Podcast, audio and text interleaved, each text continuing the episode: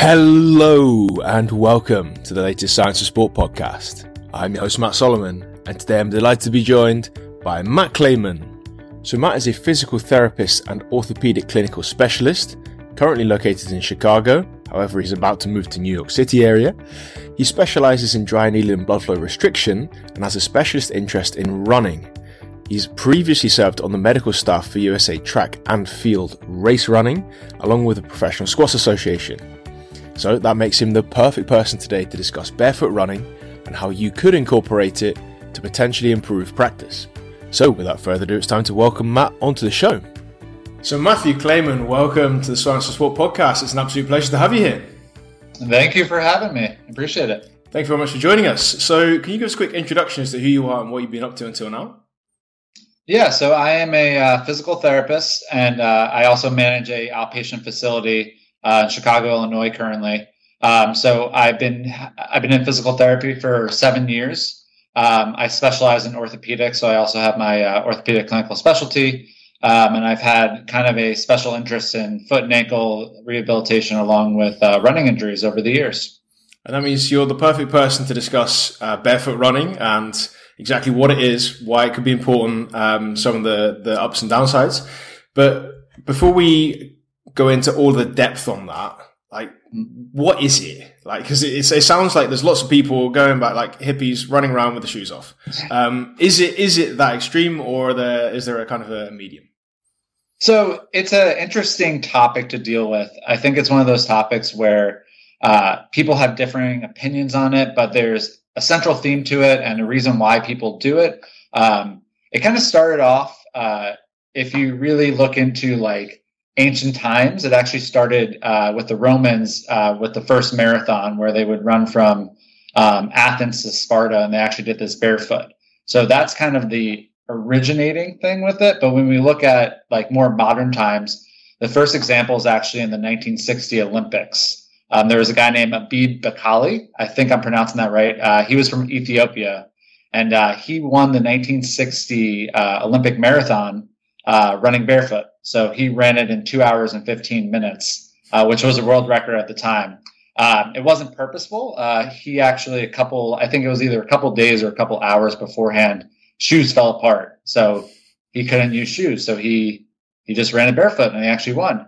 Um, so that was kind of like the first time it was seen in modern times. And throughout the 1970s, it was utilized in some different races and all of that. Um, but I think it really got its popular trend in 20, uh, 2009. Uh, Christopher McDougall made the book Born to Run.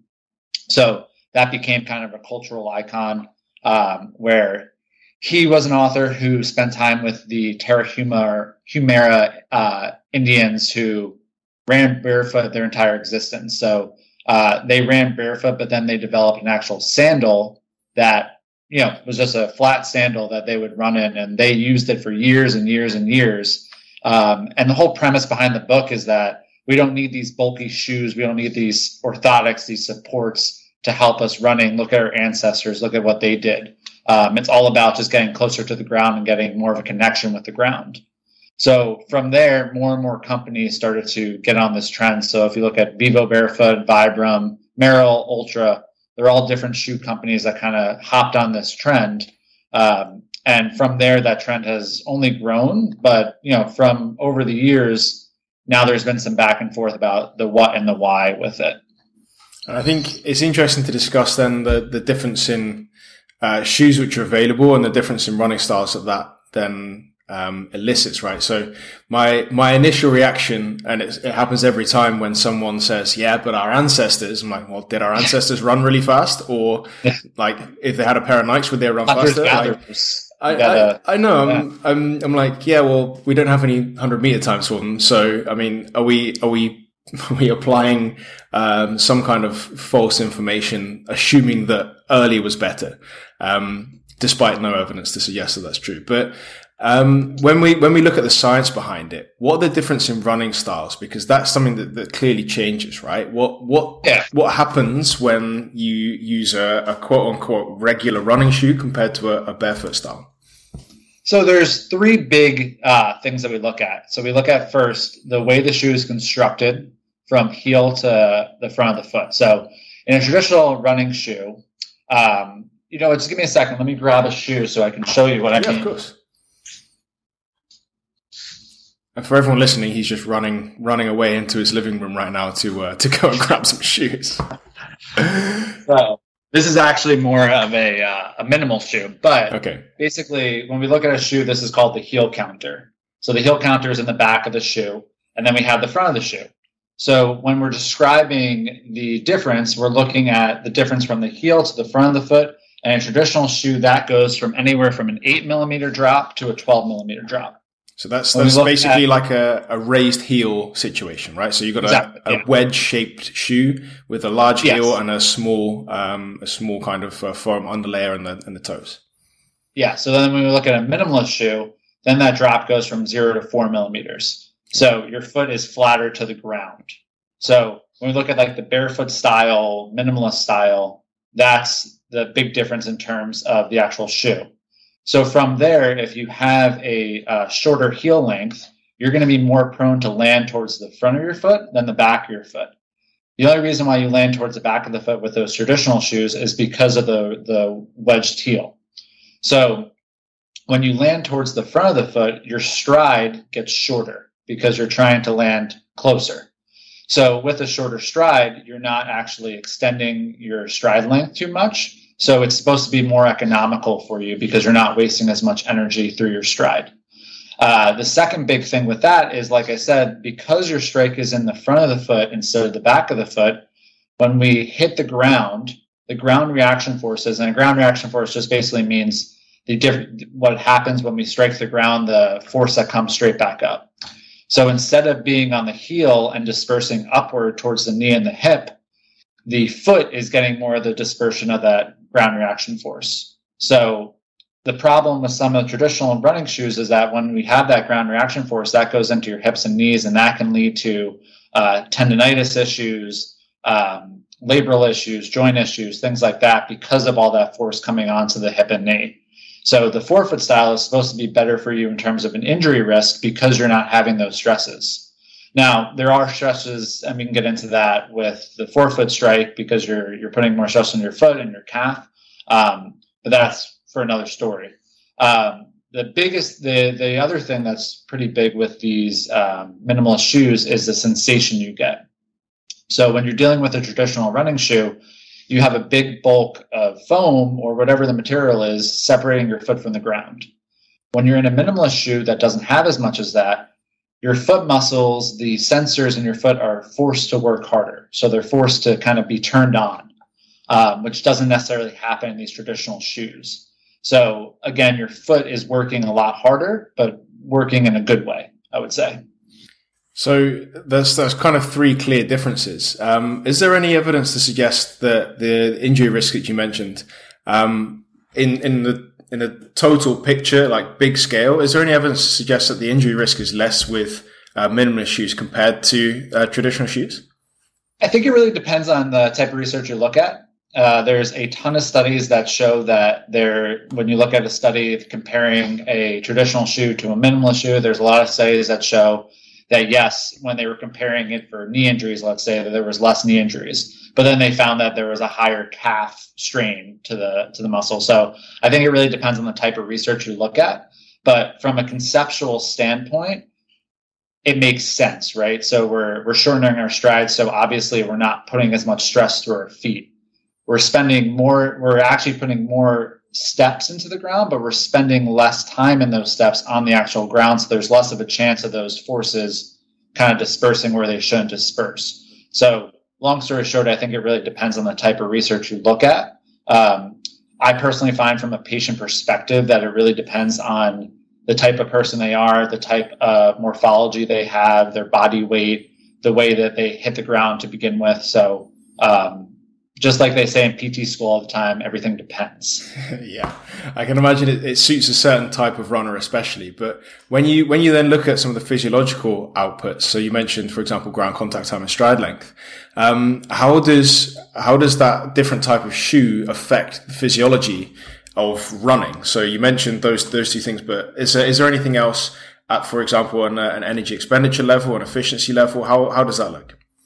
Yeah, so from an energy standpoint, because your stride is shorter, the the actual muscles of the lower extremity aren't going through the same range of motion they were before. So instead of going from and depending on like an eccentric contraction or a full muscle length, it's more of a concentric um, contraction to the calf muscles and having them work harder than the actual quads and glutes working harder. So you're just really you're changing uh, what has to kind of be the prime movers of your running form. So yes, stride length is one thing. The ground reaction forces is, is the other thing. Um, the amount of sensation going into the foot is the other big thing there. Um, so again, I think it's really it's really about what's working. So that's why you really have to prime and transition yourself properly.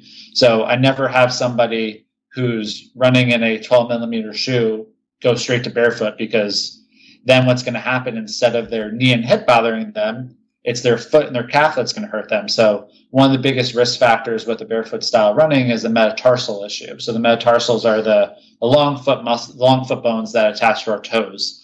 So if you're putting more stress through them when they're not used to it, that can lead to um, you know under recovery, stress fracture, stress reactions. And then with the calf, we can lead to more strains because again, we're putting those muscles on shortening when they're not used to it. So again, that kind of just forces them to work harder than they should be. So with that transition, it's really important to prime the muscles that are getting used um, and make sure that they're getting the work they need to get.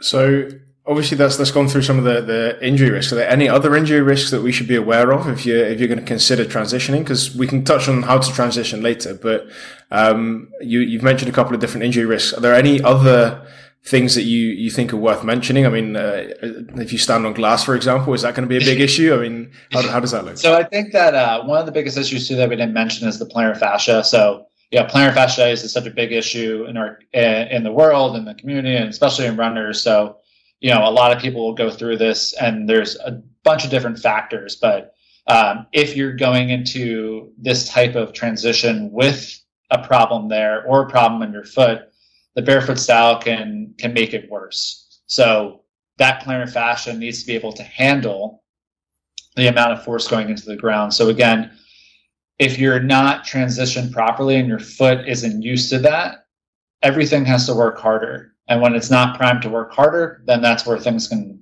you know, go haywire.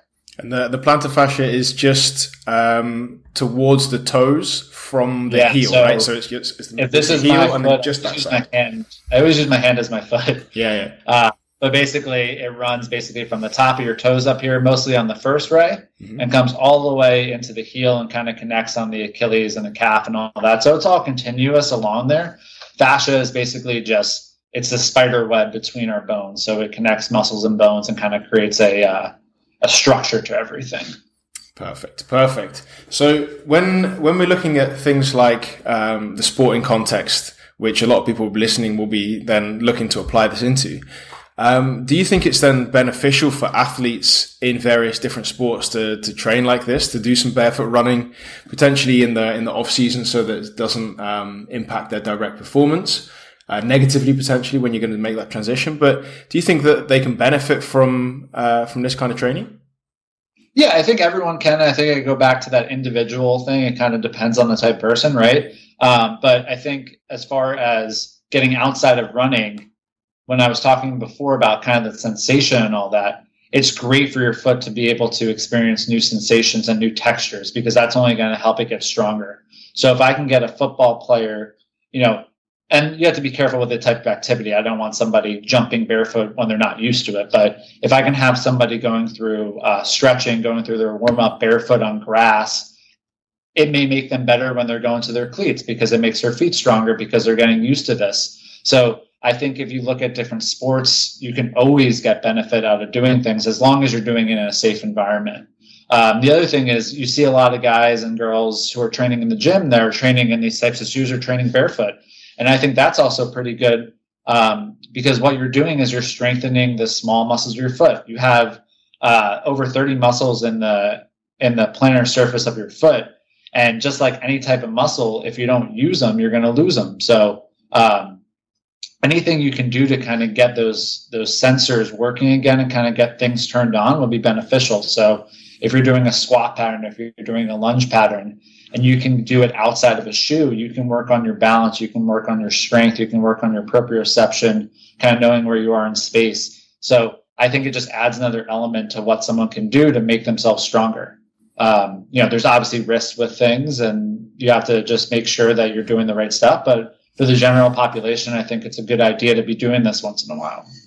And would you advise it also to, to younger athletes? So, for example, um, kids through 10 to, to 18, how, how would that advice potentially differ for, for children, adolescents? I think you have to be careful on the lower end of that, um, just because of you know kids bones at that at those ages especially in the lower end of those ages are still forming and things are still developing so if you go take a kid who's 10 years old and tell him to run a 5k with without shoes there's a risk that he could have a growth plate fracture. There's a risk that because of uh, you know growing pains that he can have tendon injuries and things like that. So i think you have to be careful with the lower end but then when that development uh, continues to increase i think that's something you can transition into. I would never suggest a kid who has never done it go straight to it. You need to have this proper transition with it but I think if you're on the higher end, you're a little bit safer than if you're on the lower end of that. And let, us get into that transition, right? So uh, you've mentioned it a couple of times the the transition from a, a regular shoe through to uh, a barefoot running shoe. How would you go about advising someone to do that? So if I let's take if I have a patient that comes into physical therapy and uh, and is getting injured with a running, and we decide, hey, like your running form really needs to change so the first thing I'll do is I'll measure their actual cadence. So cadence is just basically we're looking at the steps they're taking per minute.